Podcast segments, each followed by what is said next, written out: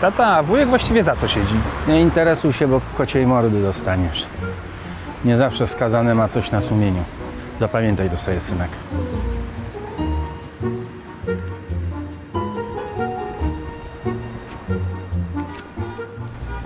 Wujek?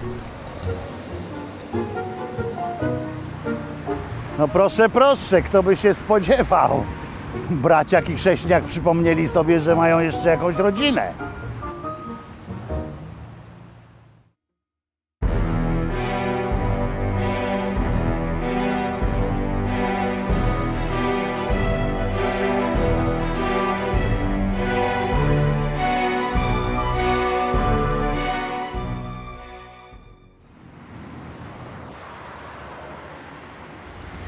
Przywitaj się, synek, z wujem. Cześć młody.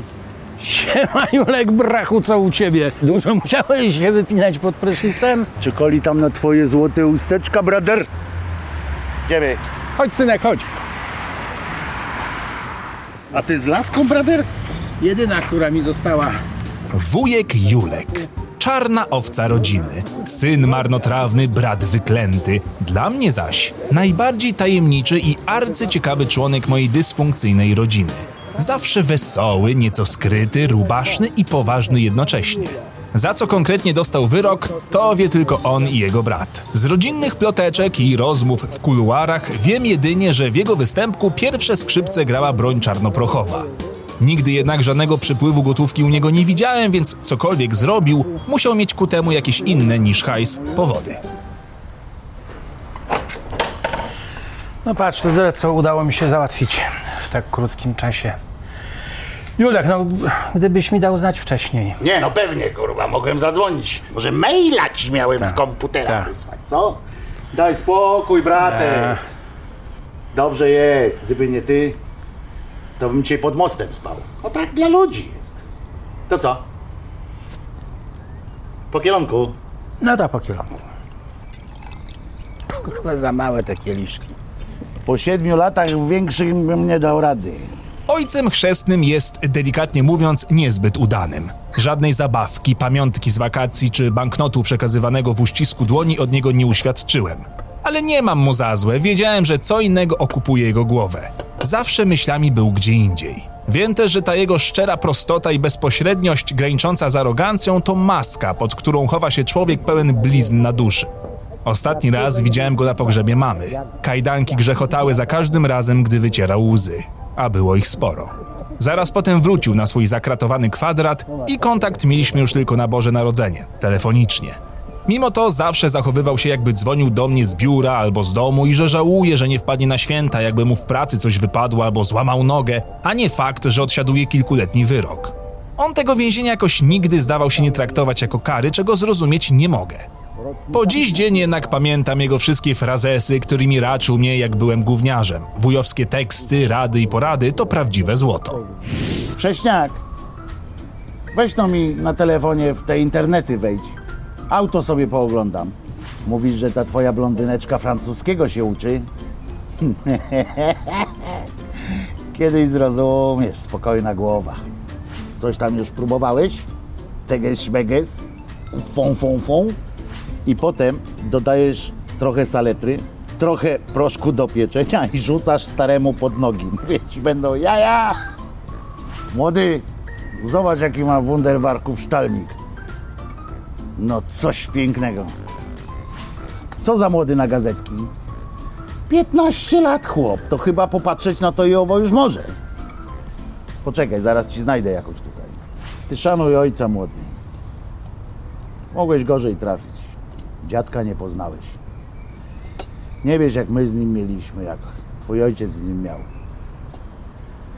Także doceń go trochę.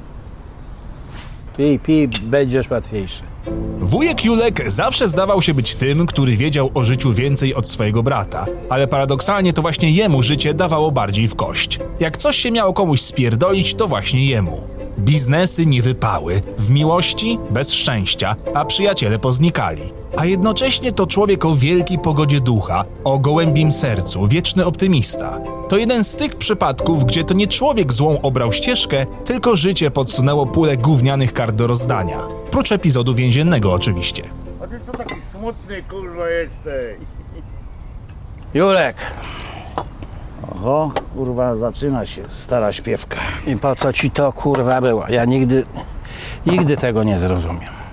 Wiesz po co i dlaczego. Po chuj, po chuj to drążyć. Zwłaszcza teraz, jak już mamy po wszystkim. Julek. Nie, bo, synek, nie słuchaj, weź to kurwa jakiś karton, weź to, przydaj się na coś. Kurwa, weź to do samochodu, posprzątaj trochę. A będziesz, dlaczego że młody z nami nie pije? Synek nie pije z ojcem. I co? Warto było 7 lat z życia sobie zabrać? A co miałem, siedzieć i patrzeć jak kobieta umiera na moich rękach? Znaczy tych oczach? No wiem ci. I wtedy ci mówiłem i teraz ci jeszcze raz mówię.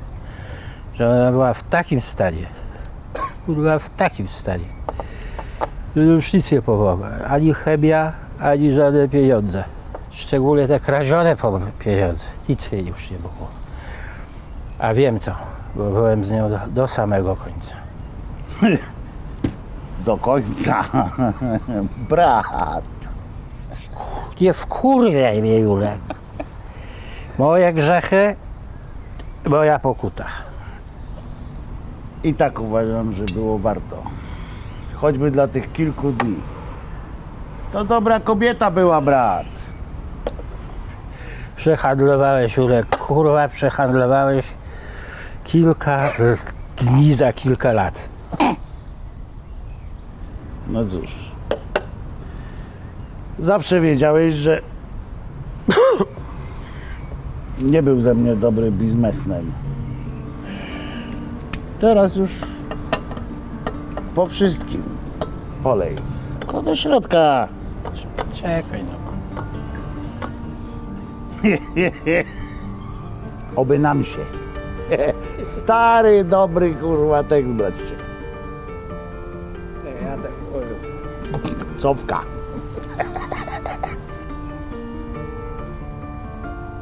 I oto cała tajemnica. Zwykły napad, skok na kasę, żeby pomóc umierającej bratowej, żeby było na chemię, na leczenie.